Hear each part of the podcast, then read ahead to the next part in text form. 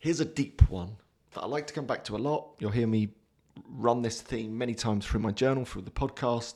And it's this it's some wisdom from Seneca. Learn to meet death with a firm step. And at first blush, you might be thinking, oh, I don't want to talk about that. That's morbid. What's, what's motivational about that? What's inspirational about that? And I think there's so much power and wisdom in that one line. Learn to be able to meet death with a firm step. What that means to me is live your life now in such a way that if your last day was today, that you could go out with a smile on your face. Now imagine the power in that, having lived and milked life for everything that it was worth, really hugged your loved ones like you meant it. So there were no regrets. Did the things that brought you joy and purpose, removed all the trivial many, and really focused your life with purpose and direction.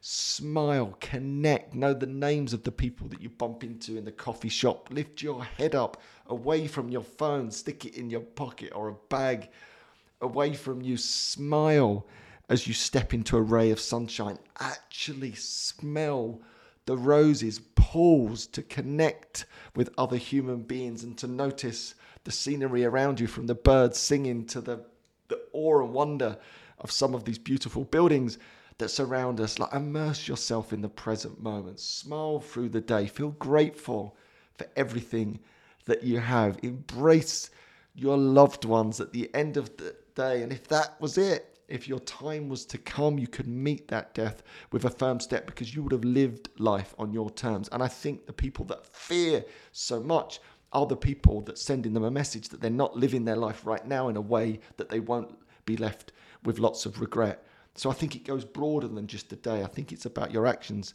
in the present, your career choices, your meaning, your purpose. Are you doing the things that really add you value?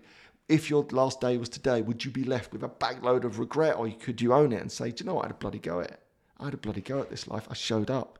I smiled through adversity. I learned from challenges. I embraced my loved ones like it was a last day. I didn't spend my whole life drilled into my devices. I had my head up. I said hello to people. I added some value to life. I radiated some joy and warmth to this short and precious planet. And maybe I've left it in a slightly better shape than I found it, if that's possible, in this modern era. Wouldn't that be something? Seneca was so right. I think there's so much power in that wisdom. Learn to live your life now so that you can meet death with a firm step. All right, hopefully you enjoyed today's little meditation note from your coach. I'll see you tomorrow or maybe not.